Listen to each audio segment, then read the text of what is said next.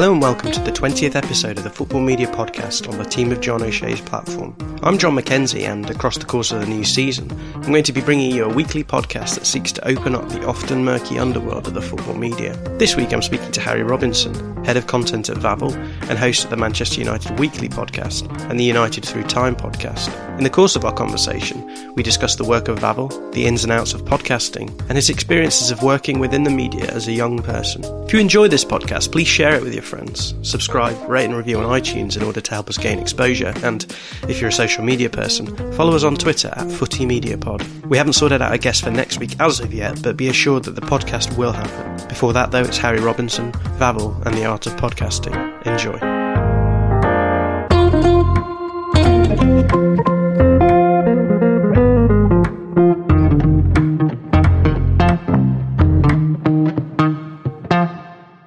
I'm joined today by Harry Robinson, head of content at Vavel and host of the Manchester United Weekly podcast and the United Through Time podcast. Harry, how are you doing? I'm good, thank you. You? Yeah, I'm doing well. The first question I ask on this podcast is always contextual, so it will be good for the, the listeners to get a good sense of how it is that you fit in the football media and what it is you do within it. So give us a little bit of a flavour of what it is that you do in the football media. So I'm a, a very junior member of the football media, um, but I started out writing at the age of 12, I think, uh, on my iPod Touch to give you a sense of the lack of professionalism in which I was writing uh, a piece about Danny Welbeck and Tom Cleverley becoming the next big thing at Man United, which obviously came true. Um, and then I started a, a, website with a few other United fans called Footy for All, uh, which aimed at providing football content for all people, as you may be able to tell from the, the title. Uh, that went okay, got a few thousand followers, couple thousand views on the, on the website each week. And then a website called Vavel approached me and asked to become asked me to become the Manchester United editor there. Uh, when they found out I was 13, they were a little apprehensive, but eventually managed to put those worries to, to one side. And, uh, yeah, I've been doing that at Vavel for five years as Man United editor. And recently, uh, I became deputy editor in chief, I guess is the official title about two years ago and head of content earlier this year.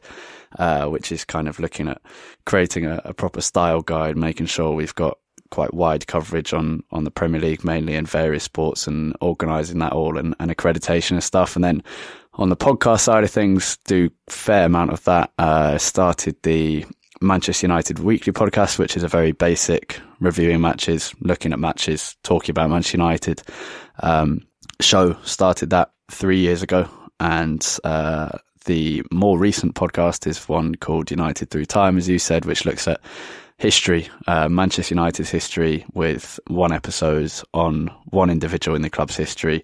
Very detailed, an hour, an hour and a half, looking at their life and their importance to United. And then I've done bits here and there all over the shop, a little bit of stuff at Arsenal, QPR quite a bit. Did a, t- a few days at, at 442 and then did some freelance writing for a United website called The People's Person, which was the only paid wage I've had in the football media, and uh, I do a bit of stuff about Man United's academy and some commentary for uh, a company called Live Sports FM. Uh, kind of quite a wide range, and none of it is too dedicated at the moment. Well, I wanted to move on to talk about Vavel, but I think before we do that, you've you've mentioned that you're quite young. You are off to university starting next academic year. Yeah. Um. So, and you've said you're quite you're quite junior, but you've obviously covered a huge amount. You've done a, a, a huge amount of um, of work across the, the board. You've done more than a lot of experienced journalists I know. So I'd be interested actually in your thoughts of, as someone who's clearly been at the forefront of the football media as it's sort of gone through this explosive change through things like social media and the internet age. I've been wondering about what, what it is that you think the football media could maybe do better in terms of attracting or approaching uh, younger audiences and how you've gone about doing that the very, in the various different projects that you've been working in if you're looking at properly young people, uh, younger than me, like 10, 11, entering the early teenage years, then I don't think there's, I, th- I think in the way that I traded Match Attax and shootouts with my friends and played FIFA a lot, uh, in the way that probably the generation before me, 90s, were trading Panini stickers, and before that, the 60s, 70s, it was like football albums, shoot and match and that kind of stuff. I think the younger generation now, below me, just below me, is um, they're attracted by by YouTube videos, and I don't think that's any different from what we did. It's just a different a different thing, and I think they will grow into the content that I think older generations currently like. Obviously, I think that'll probably be in a different format. I think podcasts are one of those formats, but I think we'll start seeing. I think the big thing with the younger generation is is individuals. They like a person on YouTube. They don't like a channel. They like a person.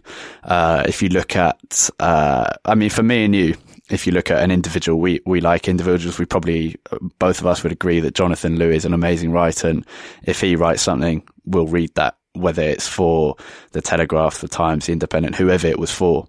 I think for the, for the younger generation, it's the YouTubers and some people kind of look down on those people. Uh, I, I, think that's probably wrong for the younger generation. They like people they see on YouTube. Statman Dave, for example, has now been hired by MUTV, United's official TV channel, to do little videos, and he does stuff for the app as well.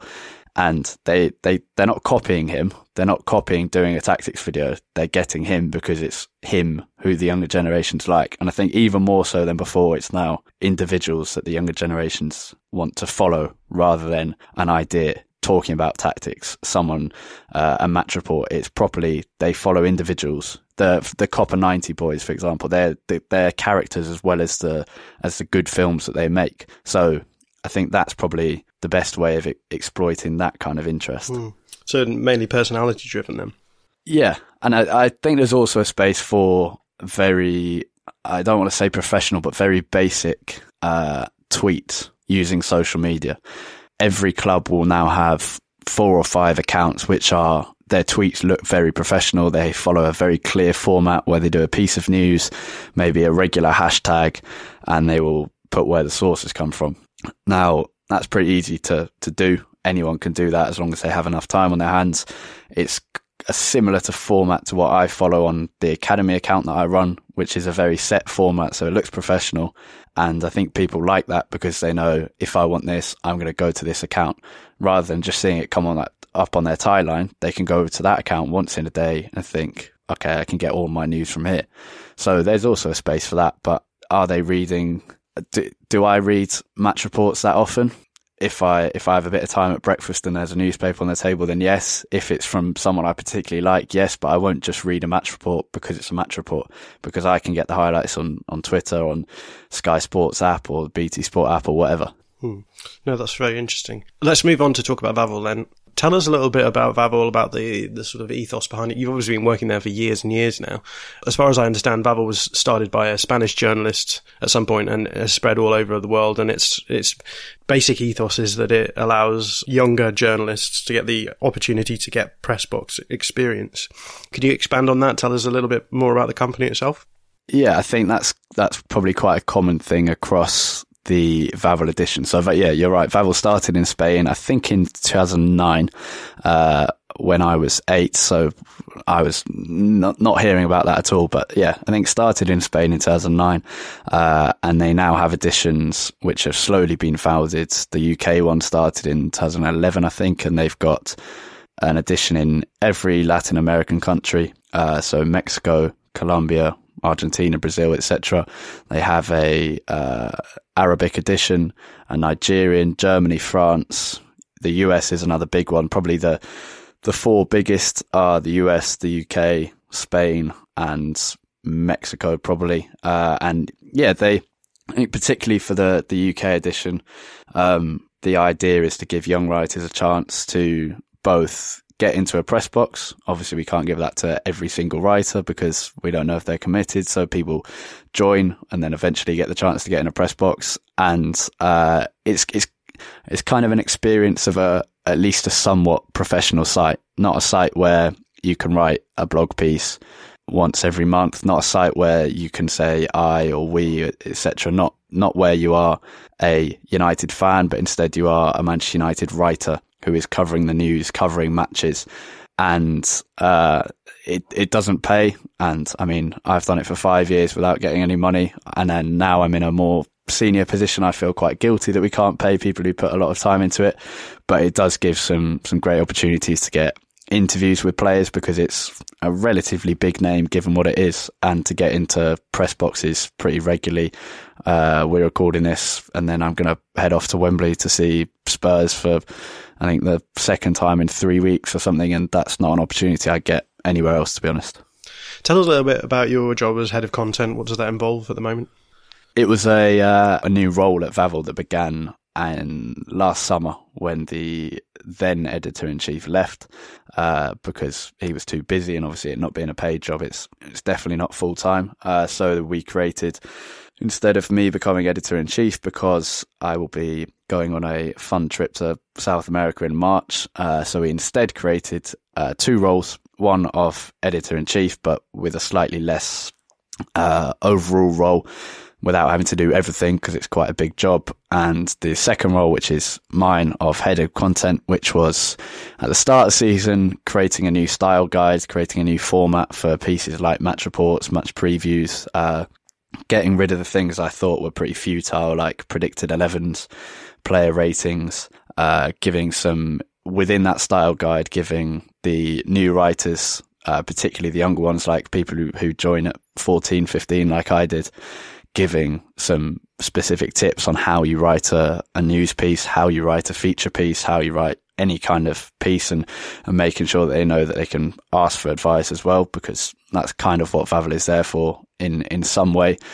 And then head of content now is making sure that that style guide is stuck to. And uh, at the moment, it's uh, one of the next things I'm going to do is try and increase the quality of the stuff we put out in terms of finding something that makes sure we're not just a less good version of the BBC, of Sky Sports, or the Telegraph, etc.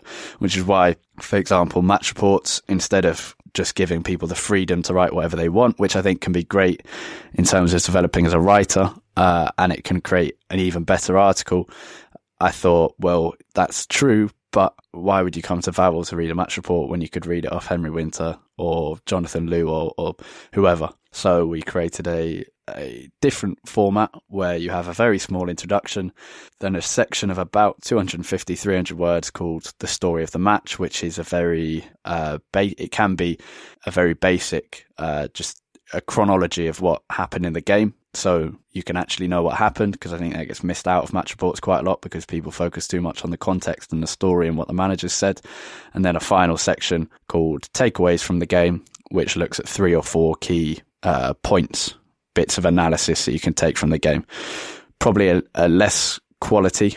Uh, it reduces the quality of the match report and the and the writing. It's less fluid. But I think people, some people certainly, and I think younger people probably want something that's a bit more uh, of an obvious format where you don't have to consume every word, but instead you can scroll down to the bit that you want to read, whether that's takeaways or the story of the game or the context.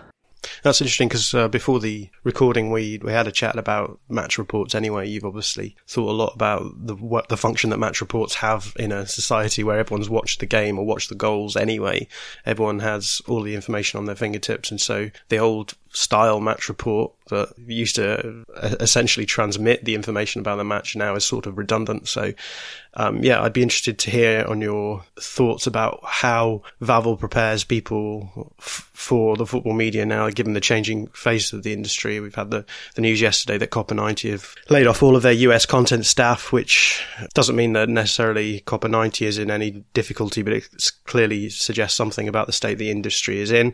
So, yeah, the question I would have then is Vavel is clearly preparing young journalists for a, a media context which may well have functioned fine 20, 30 years ago.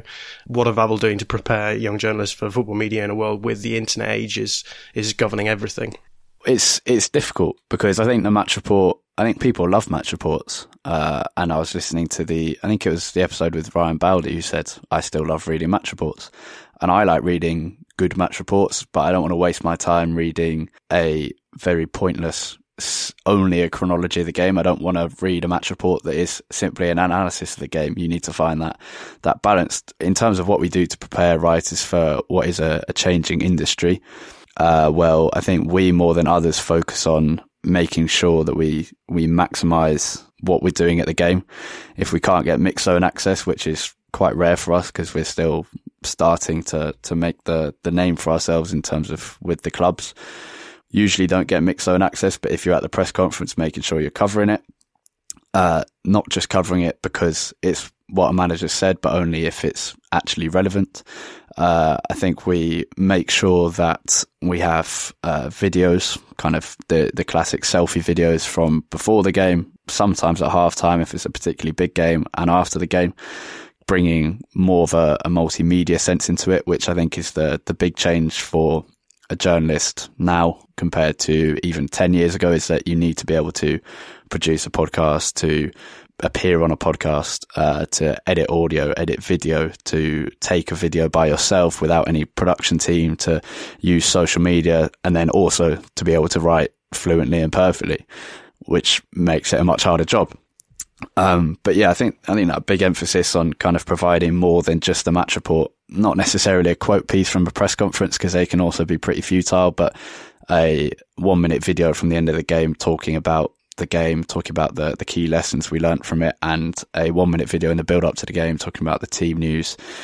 And from there, we're still thinking of ideas of the way to, to really, because that's the big thing we can offer is getting into the, into the press box. How can you maximize that opportunity and get as much out of it as you can? Well, it's, it's quite difficult. It would be interesting maybe to talk a little bit about access, given that one of my bugbears or one of the things that I talk about quite a lot is the fact that access is constantly being restricted. And again, that will have an impact, impact on the, on the football media. What are your thoughts on that? And do you think that the, that will affect Vavel in any, in any sense if, if you are able to get uh, access which could, could be closed off in future? Well, just specifically on Vavel to begin with, uh, I don't think access is I think access into a press box is pretty key because it's one of the big selling points for attracting writers.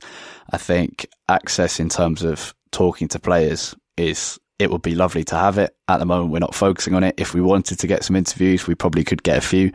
But what is the point of interviewing someone for interview's sake, for having a big name on your website? I'd rather have a, I'd rather build a, a sustainable uh, chain of, of features that come out regularly of consistent match coverage then occasionally have an interview with this Liverpool player, this Arsenal player, whatever. In terms of access into the press box, that's always going to be key. I don't think that's really threatened, but access generally, um, I think, well, clubs are becoming more closed off. I've last week I was had a few days at, at QPR talking to a few players there for their for their club website and that was seeing it from a different side, a different point of view. For them, why would you give the chance to? They didn't say this, but it's it's obvious. Why would you give the chance to a journalist from whatever paper to tell this fantastic story of this player when you could have it on your website in video format, in an article, on your app, as a podcast? When you can properly decide when it is the player feels more comfortable um, and you can take the most advantage of it. Now, is that a problem?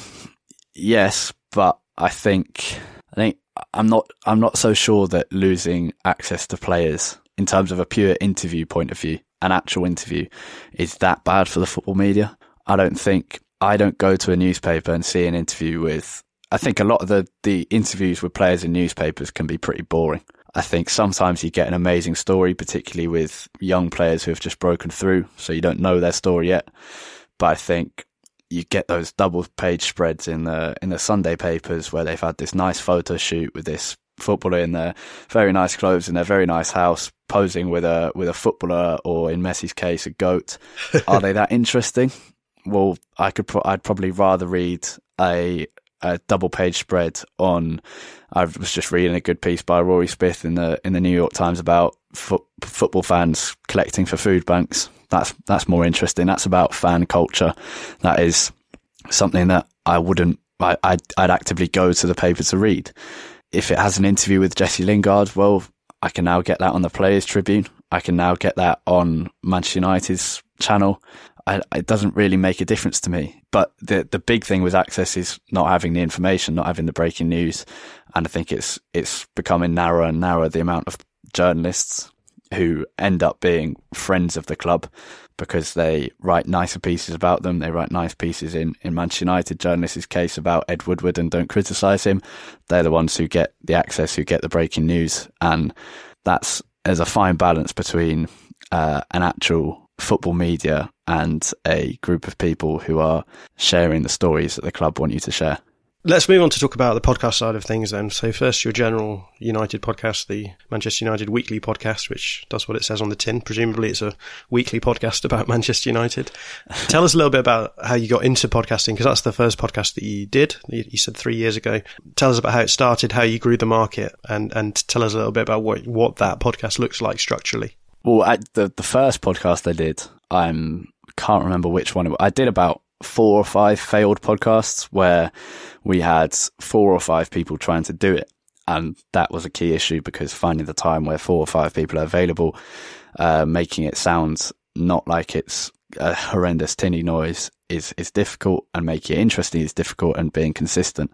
So I had one called, uh, Only Fools and Football. I had one called Transfer Cast, one called Bite Size Football, which had a very funny image of Luis Suarez biting Branislav Ivanovic as a, as a front cover, which I, I liked, but the actual content wasn't very good. And they all sound, they all have my very squeaky 15 year old voice on. Um, but yeah, I, then I, then I looked at a United podcast and I started it with a, a writer, Vavel, who was also a United fan and a United writer.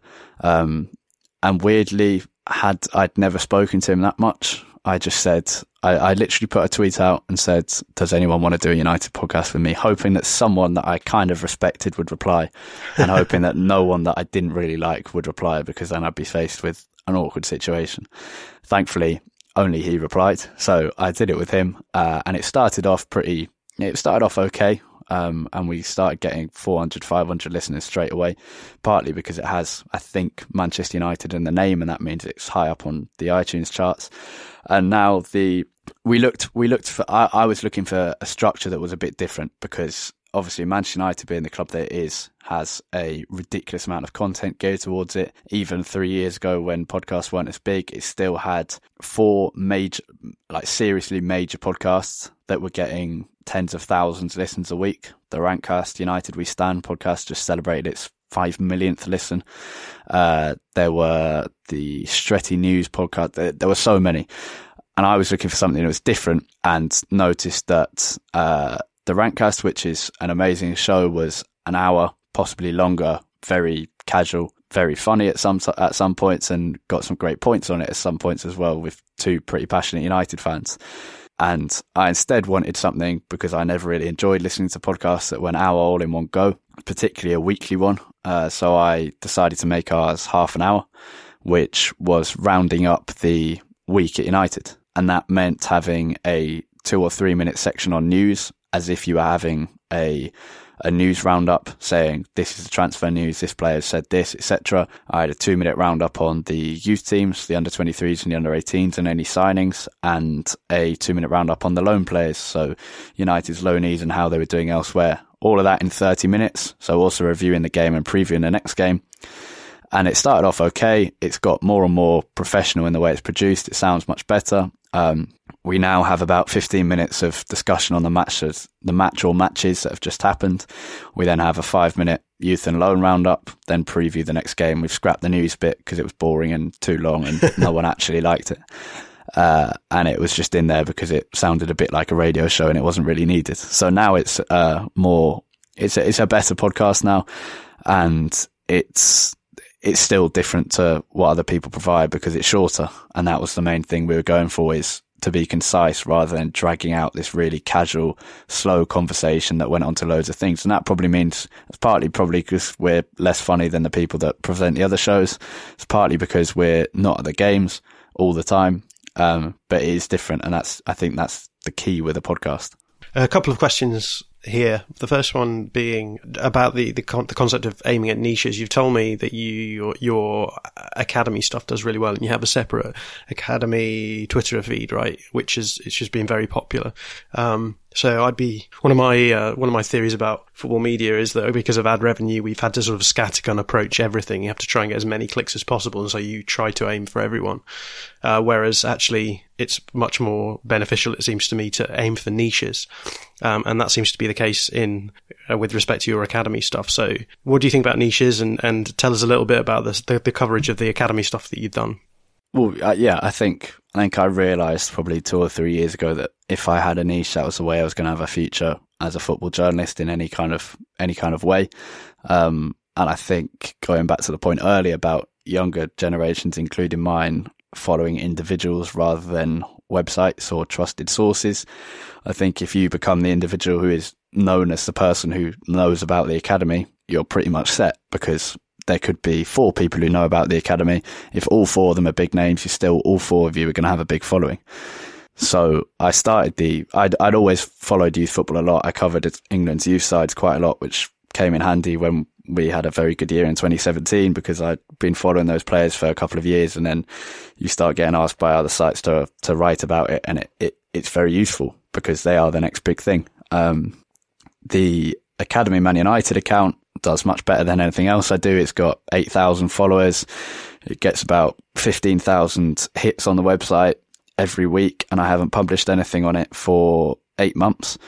Um, purely because of the name of Manchester United's academy. Um, so, uh, in terms of in terms of niches, going back to the actual question, uh, I think I think that's pretty much the key for any individual. As for advertising in the industry, I think it, it can be hard to find advertisers if you're if you have a niche, you are an individual. But if it, talking about podcasts as well, podcasts are much more trusted than than any other form of media. So you're going to get if you're an advertiser looking at a podcast, you know that you can trust that podcast to bring you customers because people trust the the people who present the podcast they listen to.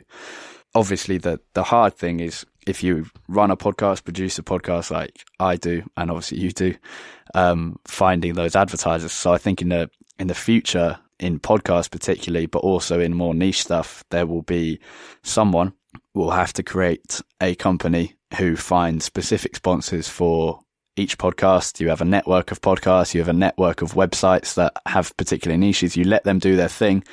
You find the advertising, you find the sponsors. That company will take it to cut and the podcast producers, the website producers, the newsletter producers, whatever, the video producers will take most of it uh, and make a fair amount of money. You see, live events with podcasters are popular. People people really trust and like the people who present the podcast that they listen to, and that is kind of a niche because almost every podcast is a bit of a niche, apart from the main football ones like the Totally Football Show, Football Weekly, etc. The other question I had was more about the idea of you've mentioned it already, the fact that you aren't going to every Manchester United game, and yet you've got this podcast um, that that covers Manchester United in quite uh, extensive detail. I've also mentioned that you're going to university, you're heading up towards Manchester to go to university. Do you think that will change the the podcast? Will you carry on doing the podcast? But do you think if you do carry it carry it on, will it be better by you being closer to the club or not? I I don't think necessarily. I think it's possible that it could in, improve because you can have clips from, from games, you can have interviews with fans. But is that what people want from my podcast? Probably not. They they want the same thing every week, which is two fans who have watched the game in detail, have prepared some analysis on it, have something to say. They're not just talking randomly. There are podcasts out there from genuine Mancunians who provide a much better insight into United fan culture than I do. And there's no way that me being at Manchester Uni can pretend to emulate that. The United We Stand podcast, which is the, the podcast related to one of United's fanzines, same for Red News and the other fanzine. Both of those podcasts are recorded at the games by fans who have been following United for 30, 40 years there's no point trying to to copy their idea because it will undoubtedly be worse. There might be clips from the games. I might do a little video from each game, but will that podcast change as much? Probably not. Will the academy account be affected? Probably quite significantly, yes, because it's much easier to attend academy games because I'll be much nearer. I can an hour hour and a half on public transport and can be watching every United under 18 game rather than five or six hours, which is obviously why I haven't done it. Um, so I think it will impact it, but I think obviously more and more you don't really need to be at games to be able to have a view on it, to even be able to write a match report on it. You don't need to be at the game. So finally, we're going to move on to talk about your history podcast, which is a fairly recent uh, venture by you. So United by Time is a history of, of Manchester United told through, is it 25 most important people at the club? It's it started off as a, a top twenty five. It's crept up to a, a, top thirty, but I might try bring it back down to twenty five. we'll see. Well, now that you've actually started making the podcast, because it really is a labour of love from what from what I've heard you talk to me about it. Let's start off at the beginning though. Why did you decide to come up with a documentary style podcast, and what were the influences and inspirations of that decision? Uh, I started to think about it because uh, I'm doing history at uni. I'm having a gap year. My mind is going to be absolutely frazzled by the time I get to uni. So I thought I could do something that links history, that ties history and football together. Uh, I've done a lot on football history before and, and really enjoyed it. A couple of long reads pieces when I was 14, 15, not very good quality, but some good information in there. Uh, and I also, I'm not doing a standard cafe job or, or pulling pints. So I have a fair bit of free time because I'm writing, coaching, tutoring, whatever. So I've got the free time to be able to have a quite dedicated uh, hobby, not quite a hobby, but there we go. Um, and I wanted to tie history and football together to keep up the historical research skills, etc. So I initially thought of doing a special on the club's history, uh, decade by decade, which is, I think, I must have got the idea from the Wizards of Drivel podcast, uh, the Stoke City one. I assume I got it from there, or I thought about it and then they did it, and it only re it only confirmed my view. I can't remember which way round, but who knows? And that was going to be for for the Manchester United Weekly podcast, a few specials because I've done a few specials on there on the on the academy on Old Trafford atmosphere. But then I thought of doing a separate one and I thought of doing individuals rather than decades because I'd researched a man called Louis Rocca in depth before, about two years before, and never written about him. I lost all my notes on him when I looked for them, but remembered how fun he was as a character, how amazing his story was, and thought individuals you can properly get into detail in these little stories that make content interesting rather than skipping over 10 years in a quick time in an hour. Even even an hour is not enough for, for ten years to be able to find those little stories that make people laugh, make people uh, upset, make people have some kind of emotion. So that it came about like that. Is there any particular like history podcast that you've listened to before that you sort of styled it on, or was it where you just sort of make it up as you go along?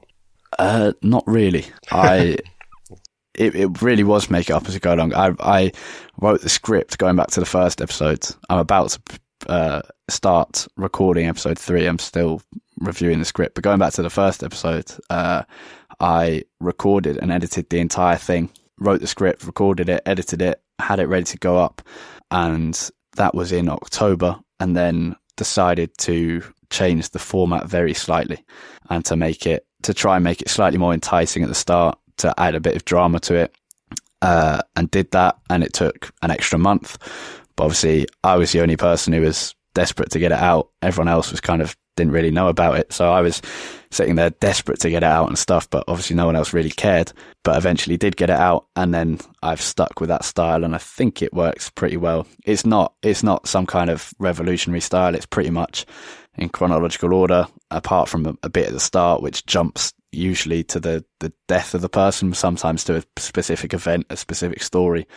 Um, and then it goes back to their background and carries on going through their life and their their links to Manchester United. Um, but the, in terms of the the production side of things, it takes a little bit from certain Five Live specials I've heard on the BBC in terms of having having a number of different voices, making sure it sounds pretty good, and having sound effects, clips here and there, that kind of thing. Why did you decide to do this as a podcast and not, say, a blog or, or even video media? For someone who writes a lot about football, I don't love reading about football that much. I, I, I love reading about football to a certain extent, but I think I think everyone loves reading, say, three or four pieces a day. People do not like reading a ten thousand word piece on this one man in Manchester United's history if I if I saw that, I would stop reading after about hundred words, no matter how good the introduction is. And there are so many blogs, and I don't think you can. I think you can immerse someone in uh, in an, in in a blog, but uh, people just aren't bothered to read twenty books on on an individual. People aren't. You can't produce a whole United history in in a certain amount of time, and people can only read so much. They can consume much more than they can read, though. There's so much more potential to because people want to be listening or reading or watching about football pretty much all day, every day, if they're a certain section of football fans. But they can only read for a certain amount of time in the day. They can consume a lot more than they can read. So it's, it's, I think you can probably immerse someone in a podcast where you've got those sound effects where you can, you can try and make it seem for just a little second like that person has been thrown back to Victorian or Edwardian Britain uh, which is what the first few few moments, are, first few episodes are about. And also, a podcast is is a good way to show off to to future employers. I'm probably better than a blog. Yeah, that's true. And let's talk about the planning of the episodes because, uh, from again from our conversations about it, you've spent a huge amount of time researching. I, I know that for the current episode that you've read a number of books, um, and these aren't just you know these aren't just Rory Smith's books on on or Jonathan Wilson's books on the history of management or whatever. This is like proper proper historically dry books. Um, so it takes a huge amount of preparation. So t- talk us through that process. Yeah, you called it a labour of love earlier. It is. Um, it, it's a it's a long process, and in a way, bitten off more than I can chew um, because it's an episode a month, and if it was an episode every two months, could smash that out easily. Uh, but a month is is putting the pressure on because you're still trying to promote the one you've just published, but also you're trying to prepare for the next one straight away. So uh, the process starts with with research. Um, the list is already decided I've I have my list of, of the top thirty or top twenty five most important individuals.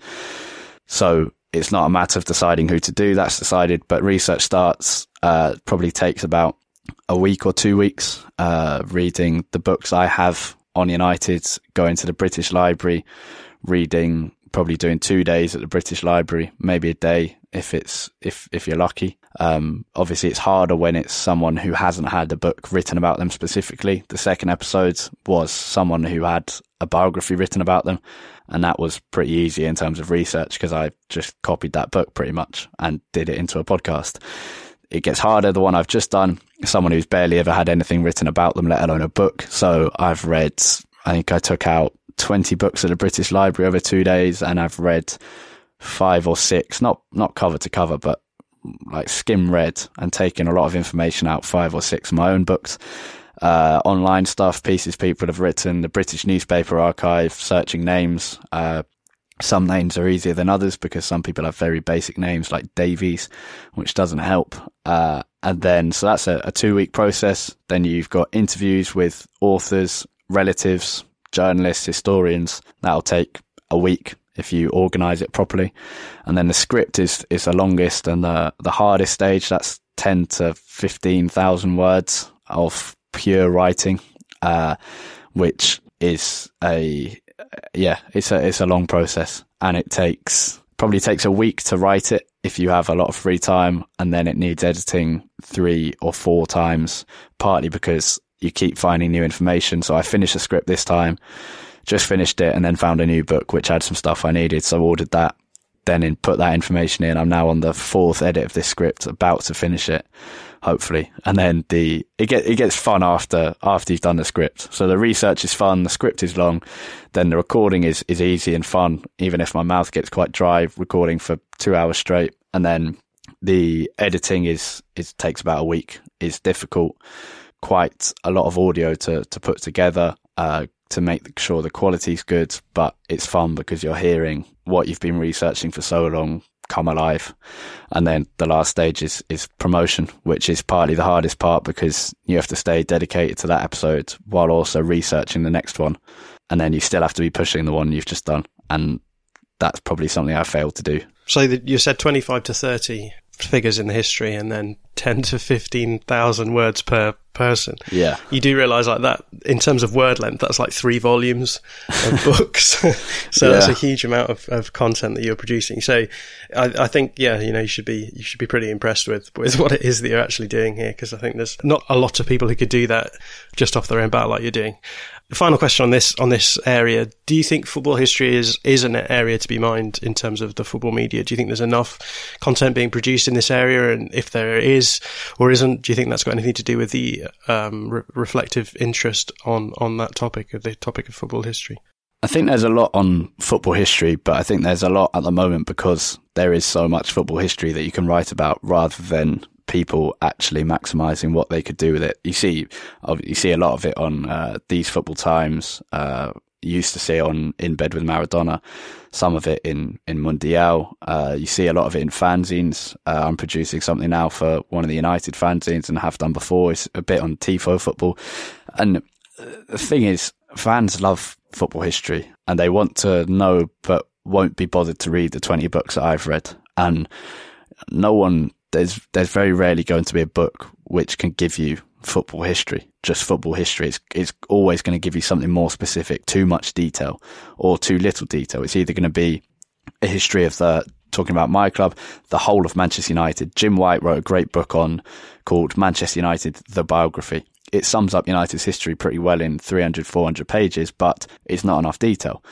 even though it's really well written and has some great stories in it. But then you get a book like uh, a recent one on United's captain during the late 1800s, early 1900s, which is so detailed that I loved it. I think a lot of people loved it, but for some people, it's just a bit too much. And the, the thing with football history is there are just some great timeless stories. And I think the best way to tell them is, is probably podcast because you can immerse people. And as I said, people don't have that much time to read. But in terms of, in terms of using football history as more content, I think it's worth doing just because every fan likes to read about the history of football because it's so interesting. And it's, but going back to the point about access earlier, where maybe we're going to get less player interviews, we're going to get less breaking news, less reliable sources. Well, why not exploit everything that's happened over the last 150 years in football where you've got these stories, particularly from the early stages, which have never been told. You have these stories which are, are, are full of entertaining characters, of uh, emotive events, all of this that is just not being tapped into because these are pieces which you can put up on, on your website, in your magazine, on your podcast and people will listen to, read or consume for the next three years. That is a constant source of, if, if you're going off the advertising, uh, based model of revenue, that is a constant source of clicks. It's not a sudden burst of a hundred thousand clicks, but it's going to be maybe 50,000 over two years. And if you have enough of that great content and these, these amazing stories, which people just don't know exist, you are gonna gonna pull people in.